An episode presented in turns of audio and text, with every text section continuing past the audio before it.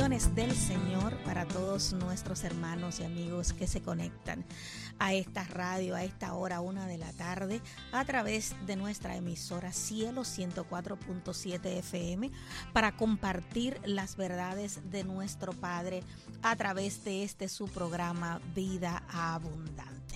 Reciban eh, saludos de nuestra pastora que se encuentra en su casita hoy porque debe salir a llevar la palabra en, en unos momentos más adelante durante el día.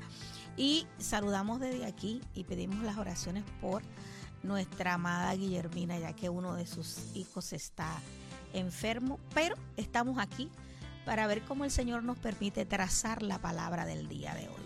Sabemos que la semana pasada estuvimos hablando acerca de lo que es la eh, justificación, las, eh, todo lo que tenía que ver con este tema, pero abrimos una serie que se llama Las obras de Cristo. Entonces, bajo este tema, nosotros en el día de hoy vamos a tratar de trazar lo que en el nombre del Señor podamos eh, hasta que llegue el refuerzo, ¿verdad? Y la semana próxima, pues no sé en qué, si logramos terminar hoy, cómo seguiríamos, pero es la, esta serie nueva que se llama Las Obras de Cristo. ¿Por qué la necesidad de esto? Porque hemos notado que muchos creyentes pues no tienen idea, por decirlo de alguna manera, de cuáles fueron esas cosas que Cristo hizo y cómo hoy en día esas cosas que Cristo hizo me hacen a mí estar fortalecido en Él y sus obras en Él, lo que Él hizo, lo que Él permitió, todas aquellas cosas que Él en su misericordia eterna y fidelidad ha hecho por nosotros. Y por qué hemos repetido en tantas ocasiones que yo no tengo necesidad de hacer cosas, sino que todas las cosas fueron consumadas en Él, sino que lo que debo de hacer es creer. Bien, Sabemos que hemos sido enseñados en muchas cosas de que yo tengo que hacer para que Dios pueda obrar. Sin embargo, la palabra nos enseña que Él consumó todas las cosas y que Él, bajo su gracia, amor y potestad, nos ha dado la potestad de ser, ser, ser hechos hijos de Dios. En el día de hoy nosotros vamos a estar eh, leyendo para dar inicio a el libro de Juan en su capítulo 8, el eh, Juan 4, eh, bendito el nombre del Señor. El libro de Juan, capítulo 4, versículo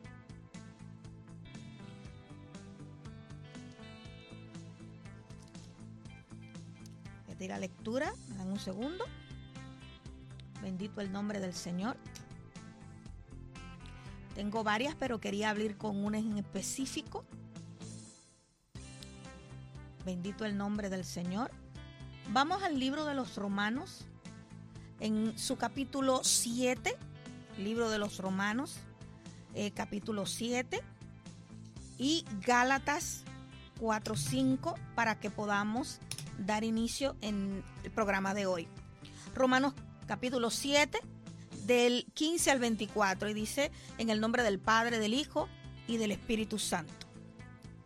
Porque sabemos que la ley es espíritu, mas yo soy carnal, vendido al pecado. Porque lo que hago no lo entiendo, pues no hago lo que quiero, sino lo que aborrezco, eso hago. Y si lo que no quiero, esto hago, esto apruebo que la ley es buena. De manera que ya no soy yo quien hace aquello, sino el pecado que mora en mí. Y yo sé que en mí esto es, y en mi carne no mora el bien, porque el querer el bien está en mí, pero no hacerlo. Porque no hago el bien que quiero, sino el mal que no quiero, eso hago. Y si hago lo que no quiero, ya no lo hago, yo, sino el pecado que mora en mí. Así que quiero, queriendo yo hacer el bien, hallo esta ley que el mal está en mí. porque según el hombre interior, me deleito en la ley de Dios, pero veo otra ley en mis miembros que se revela contra la ley de mi mente y que me lleva cautivo a la ley del pecado que está en mis miembros. Miserable de mí, ¿quién me librará de este cuerpo de pecado? Vamos ahora al libro de los Gálatas en su capítulo 4. Bendito el nombre del Señor.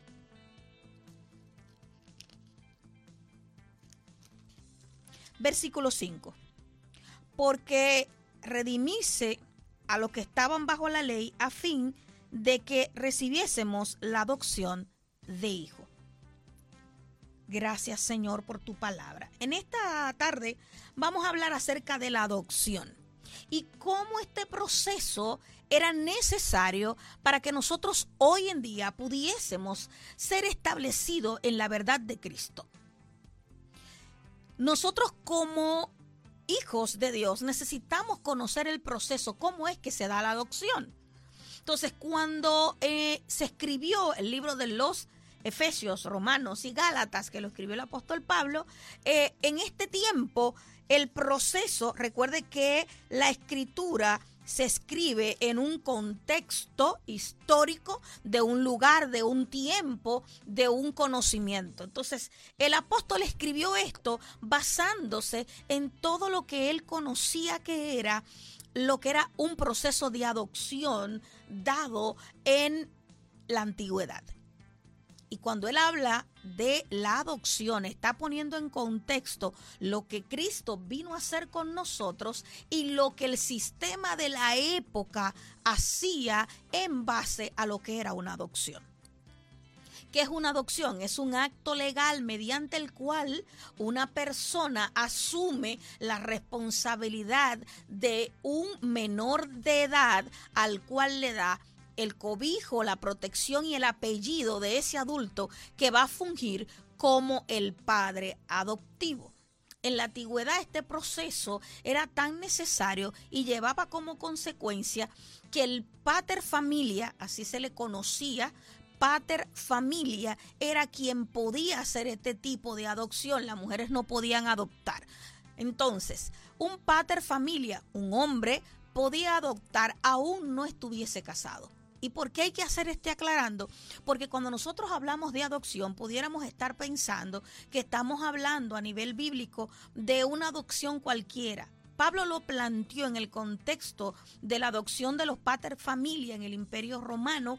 ¿Por qué? Porque era lo que se hacía legalmente para que un hombre pudiera tener la tutela de un menor. Bien, entonces, de acuerdo a nuestra naturaleza pecaminosa de lo que leímos en el libro de Romanos en el capítulo 7 hasta el versículo 15 al 24, leíamos lo que Pablo expresaba acerca de su propia naturaleza y cómo era que él, aunque quisiese lograr estar aferrado, apegado a lo que era bueno, la ley en sus miembros los llevaba de manera continua a tener esta ley que lo hacía pecar. Y el mal que no quería, hacía. Mas el bien que quería, no lograba hacer. Entonces, quiero que vaya conmigo enlazando estas ideas.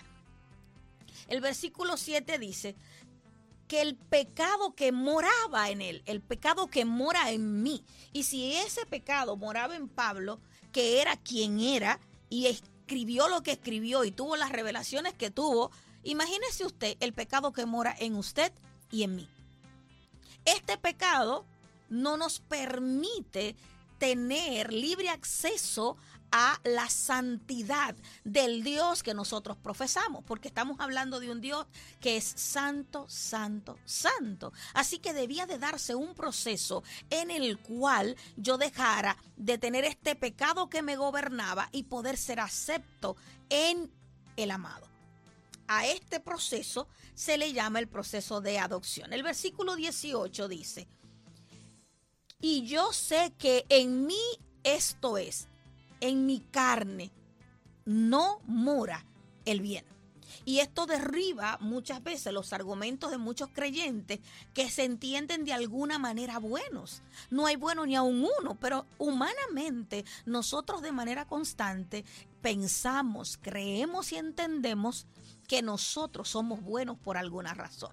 Y este versículo viene a derribar que no hay bondad ninguna, porque es que nosotros, de nosotros, de nuestra propia naturaleza caída, no puede producirse el bien. Ah, es que ya yo estoy en Cristo. Mire mi hermano, en Cristo, sin estar sometido a Cristo, no hay manera de que se produzca el bien.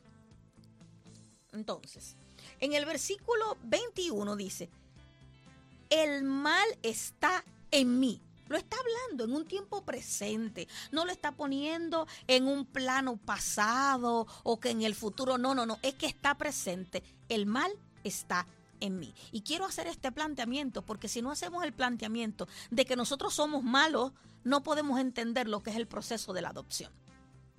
El versículo 23 dice, la ley en mis miembros que se revela contra la ley de mi mente, el conocimiento de lo que yo sé que es bueno y que me lleva cautivo. que es un cautivo? Alguien que no tiene voluntad, que está preso, que está sometido, que no puede ser libre a la ley del pecado que está en mis miembros. ¿Por qué está en mis miembros? Porque el pecado fue condenado en la carne.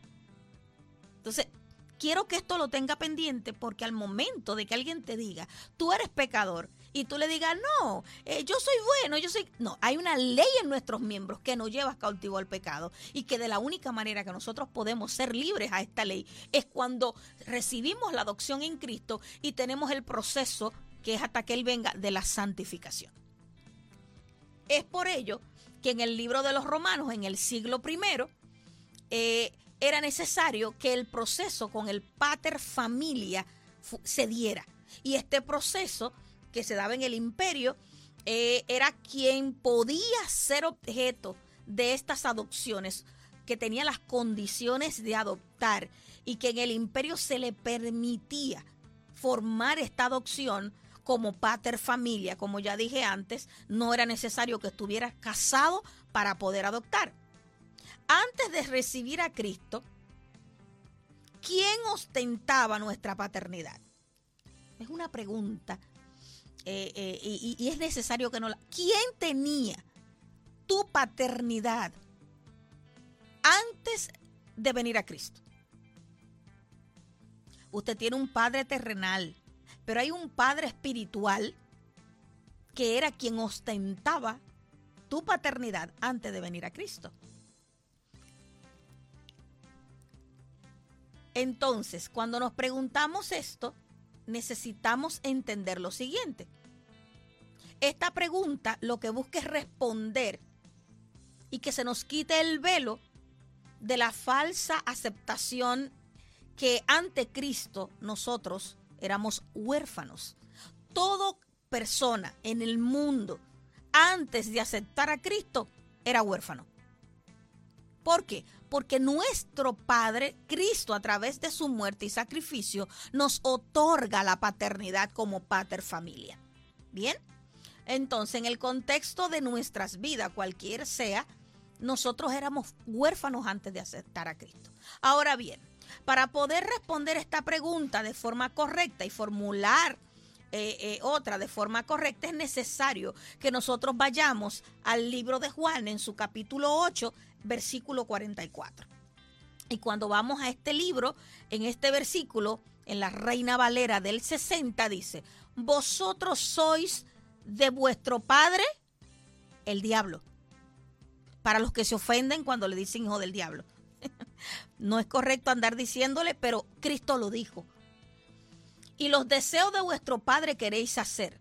Él ha sido homicida desde el principio y no ha permanecido en la verdad, porque no hay verdad en él.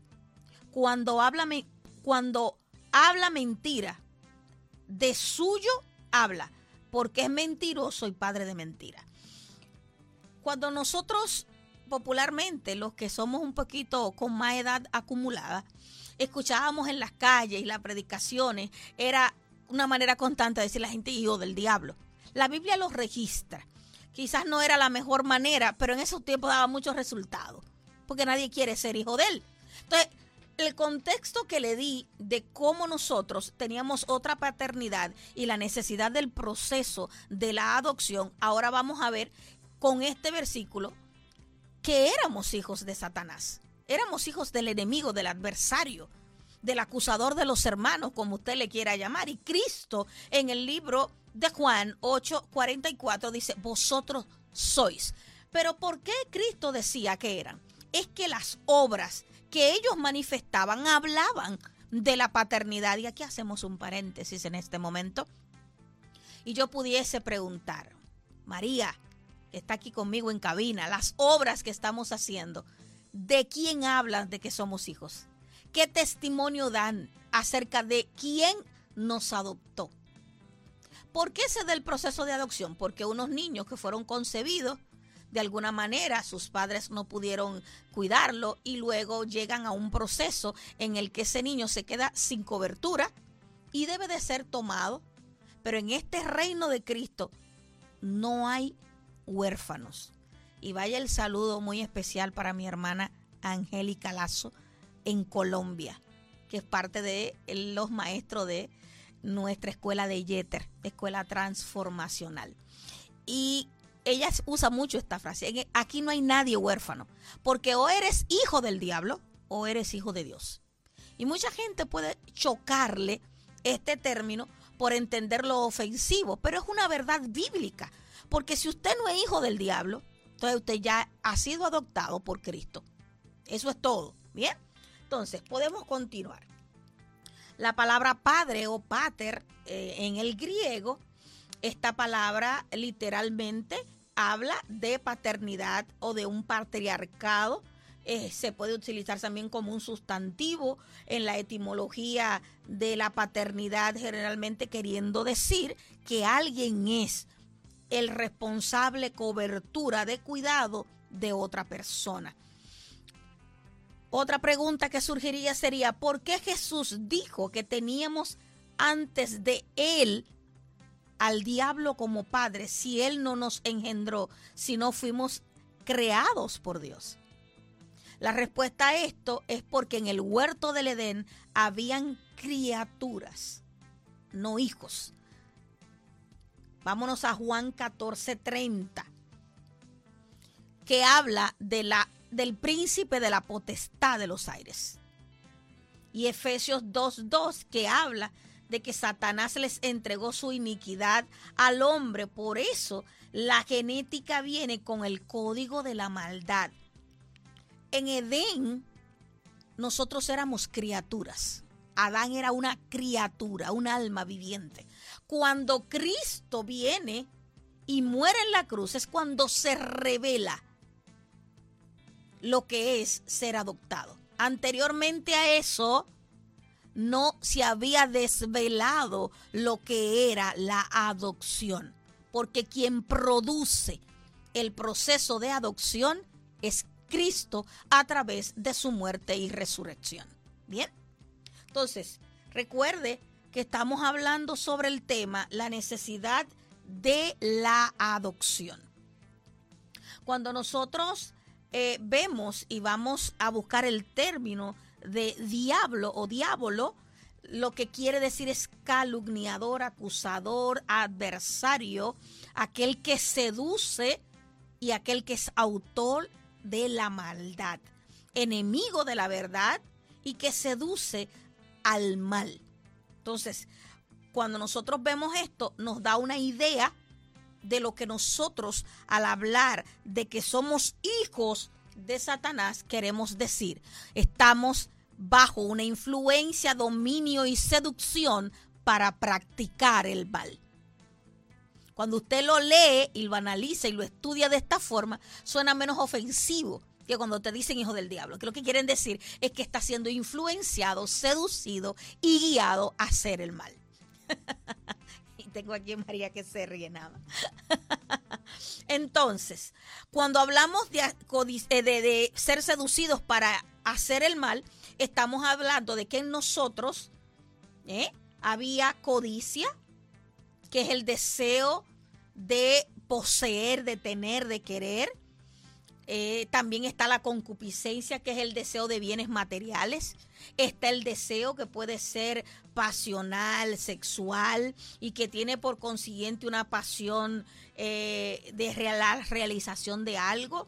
Los deseos que no son malos siempre y cuando estén alineados a la verdad de la palabra.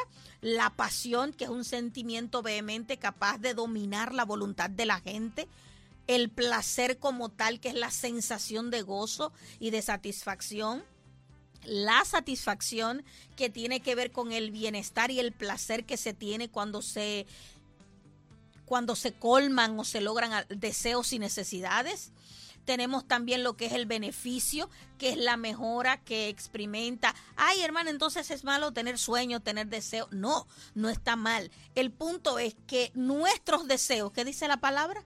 Y nuestros pensamientos van de continuo al mal.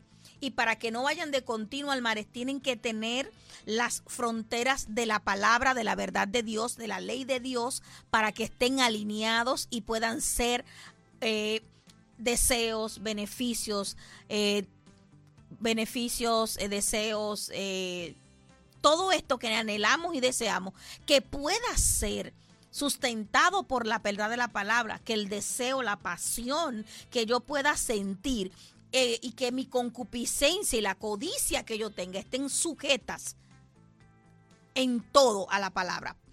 No es que usted no va a sentir un deseo, una necesidad, un placer, no, pero que esté sujeto a Cristo y su palabra. Si vamos al libro de Mateo, en el capítulo 16, versículo 24, estaríamos encontrando entonces cuando eh, Cristo nos manda a negarnos a nosotros mismos. O sea, que todo lo que yo puedo sentir, yo debo abandonarlo por negarme a mí mismo, porque es lo que la palabra establece.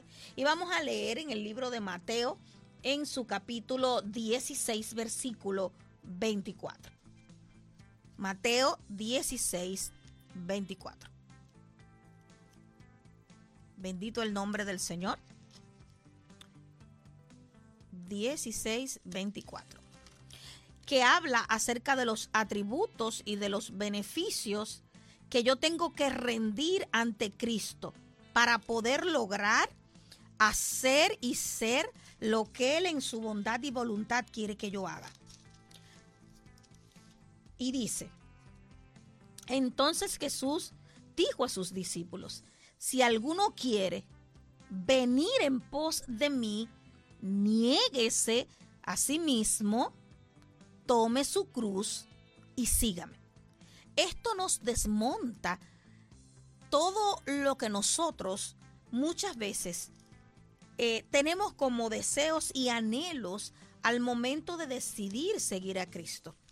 No es que todos tus deseos son malos, y lo digo entre comillas, para los que no me pueden ver la mano y están de aquel lado de nuestros parlantes escuchando, es que todo lo que el hombre produce, que viene y proviene del mismo hombre, conlleva pecado, conlleva perdición.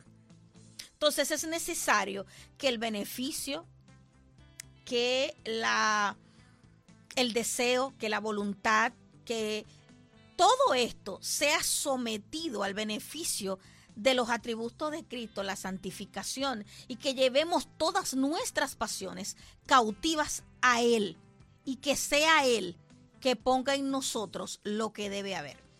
Es necesario que nosotros nos sigamos preguntando, ¿cuál fue la cláusula por la que se extinguió el antiguo pacto? Y digo extinguir refiriéndome en el sentido de que ya pasamos de ser criaturas a ser hijos. Y hablamos de Hebreo 8, 9. Hebreos 8 en su versículo 9, porque ellos no permanecieron en mi pacto. Lo que anteriormente el Señor decía, si alguno quiere venir, tiene que por qué se extinguió el viejo pacto y hubo que ven y Cristo tuvo que venir para renovar el pacto. porque no permanecieron. ¿Qué significa esto? Que cuando yo no permanezco en lo que dice la palabra, en este pacto de amor que Cristo viene a hacer con el hombre, entonces yo hago que todo lo anterior se caiga, se desbarate. Cristo vino a restaurar el pacto de Dios con el hombre a través de su muerte y resurrección. En este momento vamos a hacer una pausa hablando dentro de la serie Las obras de Cristo sobre la adopción. La necesidad que nosotros teníamos de ser adoptados hijos de Dios. ¿Y por qué necesitábamos ser hijos adoptados de Dios? Porque anteriormente a venir a Cristo nosotros éramos hijos del diablo, quien nos inducía y nos guiaba a obras de maldad. Muchos de nosotros eh, al venir a Cristo pasamos de muerte a vida, al igual que pasamos de ser adoptados hijos de Dios.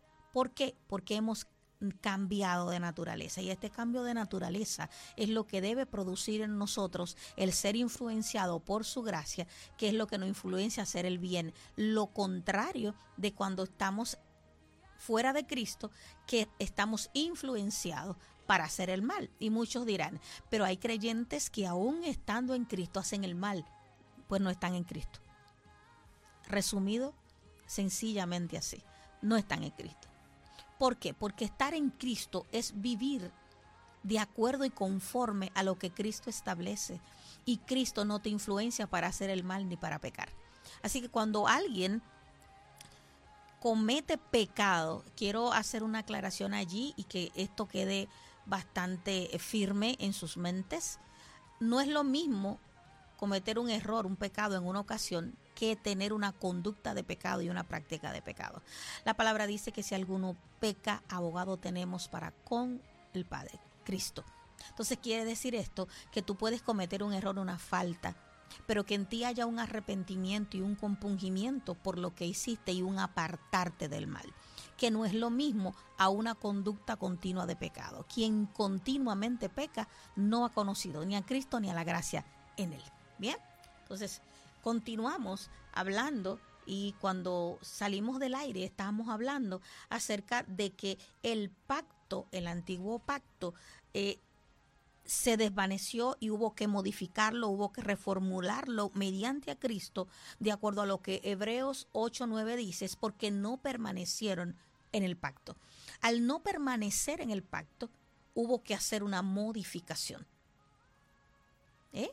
Así que esta, esta modificación se hace a través de Cristo.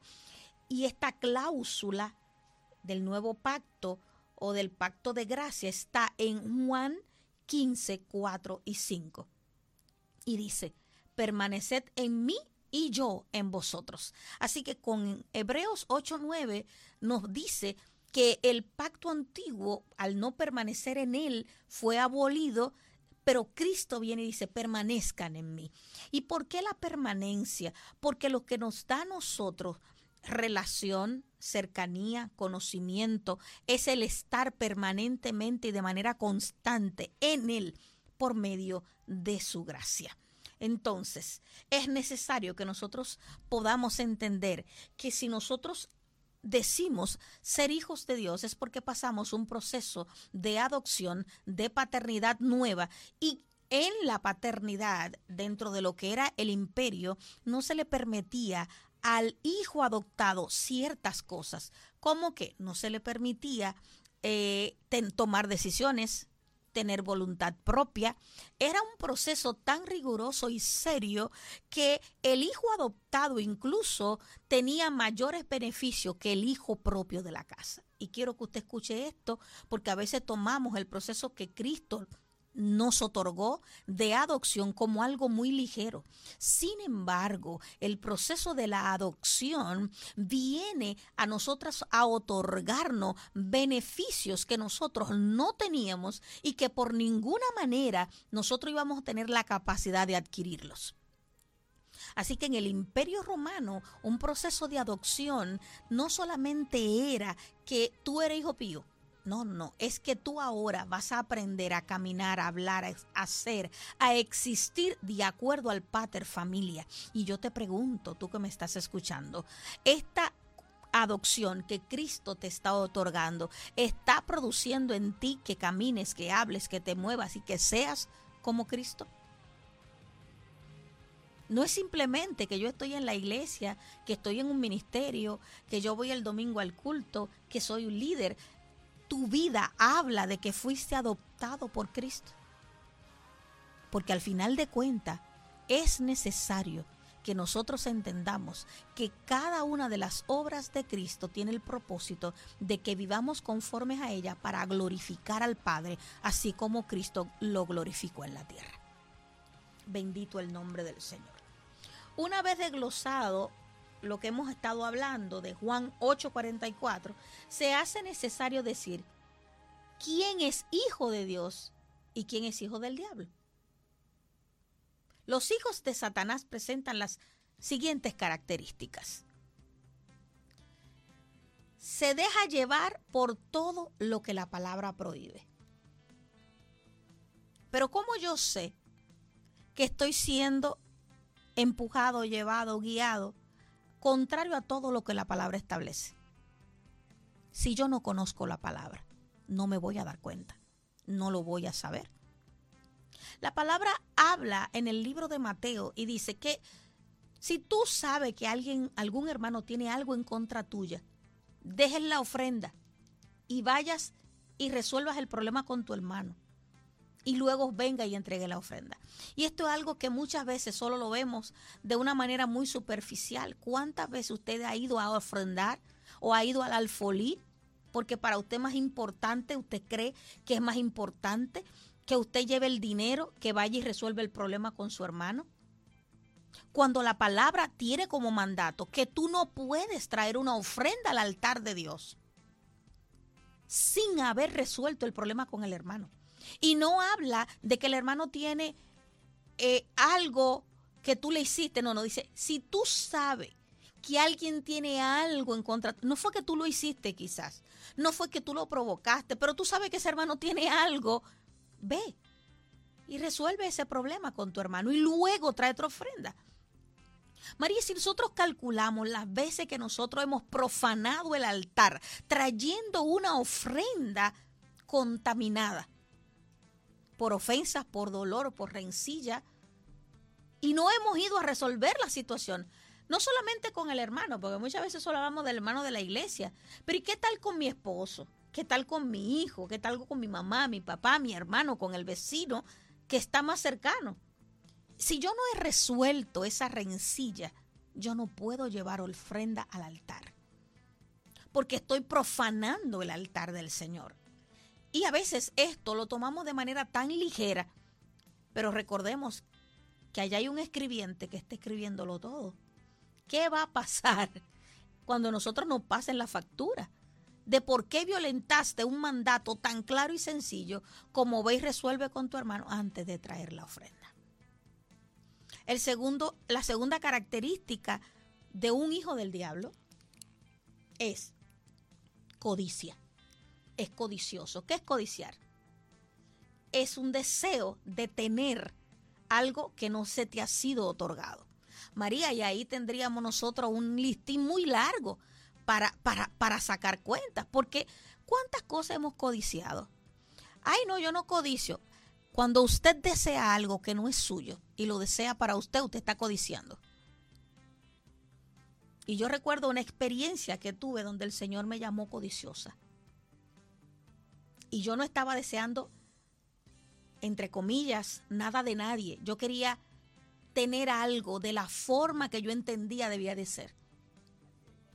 Y el Señor me dijo, estás codiciando, eres codiciosa, porque estás queriendo tener algo que yo no te he otorgado. Es duro cuando Él te habla. Es duro cuando Él te habla. Usted quiere darse cuenta si Dios le habla, que lo que Él le dice lo confronta a usted y no a otro. Ahí usted da cuenta que, él, que, es el que está hablando. Tercera característica. Es concupisciente. Su concupiscencia lo gobierna. Maquina en su mente y sus deseos son lo que lo llevan a hacer lo que hace. Cuarta característica. Tiene deseos de bienes materiales. Y ay, mi madre. María dice aquí bajito de que el, el, Evangelio de la Prosperidad, yo también lo digo. Porque nos han enseñado que por ser creyente nosotros merecemos lo mejor de la tierra.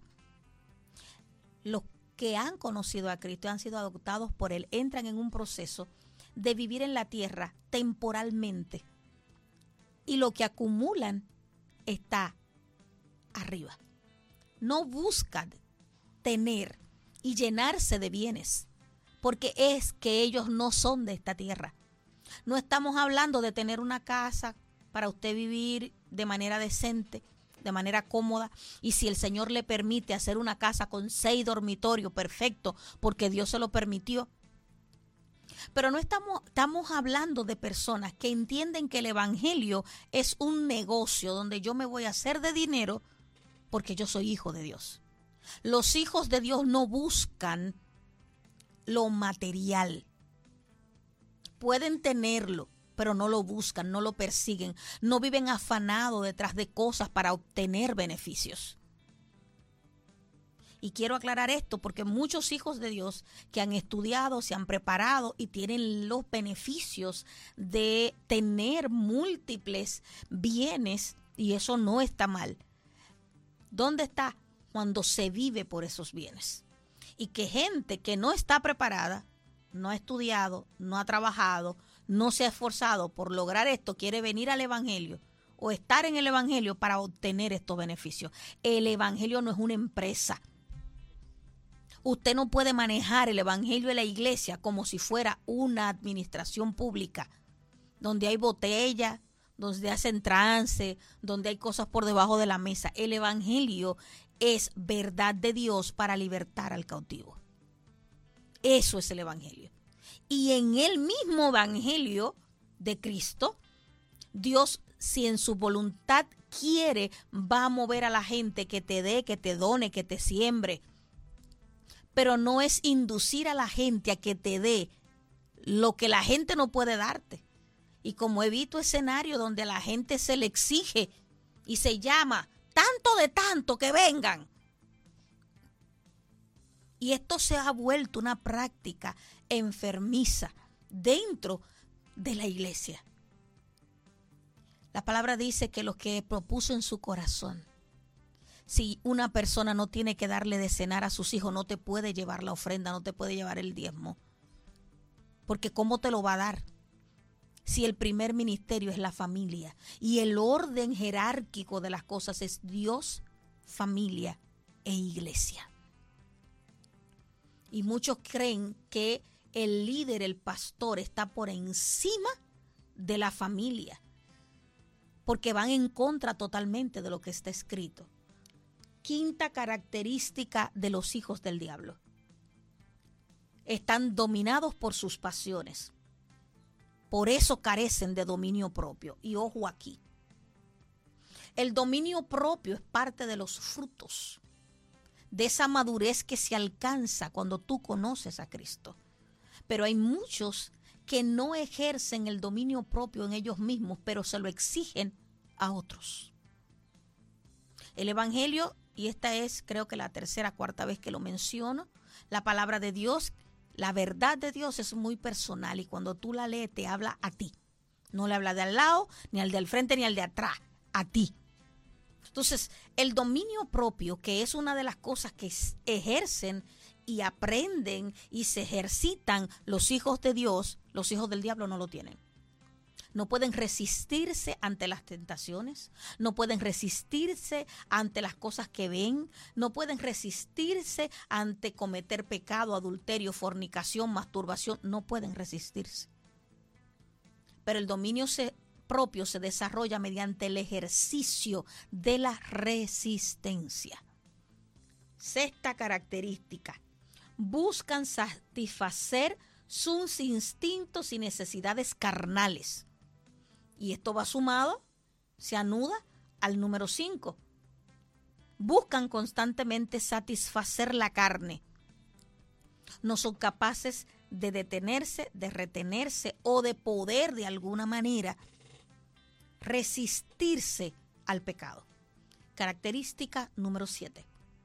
Necesitan reconocimiento. De manera constante necesitan que estén diciendo, wow, tú sí eres, wow, María, qué bien lo haces, qué bien, wow. Y si no reciben eso, se desmotivan, dejan de ir a la iglesia, se deprimen y se afligen. Esposas que si el esposo no le dice, wow, mi amor, qué bien lo hiciste, porque el hombre anda distraído con mil cosas en la cabeza o porque se le pasó. Hombres no se han descuidado. Atiendan a su esposa, haláguenla. Pero esposa, si él se le pasó y viceversa, no hagas una crisis, porque tu vida tiene que estar centrada en Cristo, no en tu marido. Ah, en la iglesia. No, Cristo no es la iglesia. Ojo, Cristo es Cristo, la iglesia es la iglesia. Y son dos cosas diferentes. Necesitamos tener eso claro. Cristo es Cristo y la iglesia es la iglesia. Mucha gente está confundiendo hoy en día cosas que hacen la iglesia como que son cosas para Cristo. Usted puede estar sirviendo en la iglesia y estar muy alejado de Cristo. Así que es importantísimo que tengamos esto claro. Número 8, no ama a la manera de Cristo. Y en este programa se ha mencionado mucho este amor tóxico por decirlo en un lenguaje eh, que se puede entender, este amor tóxico que Cristo tiene por nosotros, que aún sabiendo de antemano que le vamos a fallar, nos sigue amando igual. Y si él, eso es una demostración de que alguien es hijo del diablo y no hijo de Cristo, porque no ama como Cristo ama. Y esto está en la palabra. Todas las características que he estado mencionando están en la escritura. Última característica, no conoce ni practica la verdad. ¿Por qué? Porque es hijo de su padre el diablo. Entonces, estas características nos dan una idea de manera generalizada de cuáles son las cosas que yo estoy haciendo y si esas cosas dicen de quién yo soy hijo. La próxima vez que alguien mencione hijos del diablo, hijos de Dios, vamos nosotros a tener un panorama más claro y más abierto de saber si yo soy hijo de Dios o soy hijo del diablo. Entonces, por lo anterior dicho, nosotros podemos ver en el libro de Gálatas, en el capítulo 5, versículo 19 al 21, que un hijo de Dios es una cosa totalmente diferente, totalmente diferente a un hijo de las tinieblas. Un hijo de Dios que fue introducido por medio de la adopción a la familia espiritual de Dios que debe experimentar y manifestar María. Un hijo de Dios que fue introducido mediante a la adopción, no mediante al don, no mediante la gracia, no mediante un ministerio, sino mediante a la adopción en Cristo. ¿Cómo debería de manifestarse? Yo le dejo con esa pregunta. Este tema no ha terminado. Continuaremos la semana que viene, pero necesito pueblo de San Pedro de Macorís y todos aquellos que nos van a ver luego a través de los podcasts, que ustedes piensen y analicen. Mi vida habla de que fui adoptado en Cristo. Mis palabras hablan de que fui adoptado en Cristo Jesús. Mi vida da testimonio de quién me gobierna, de quién es mi Padre. Mi vida en Cristo da testimonio de que soy su hija esto nos va a llevar a reflexionar y a entender si yo estoy viviendo de acuerdo a Cristo y si cuando suene la trompeta como hijo de Cristo seré levantado. Bendiciones, nos vemos la semana próxima.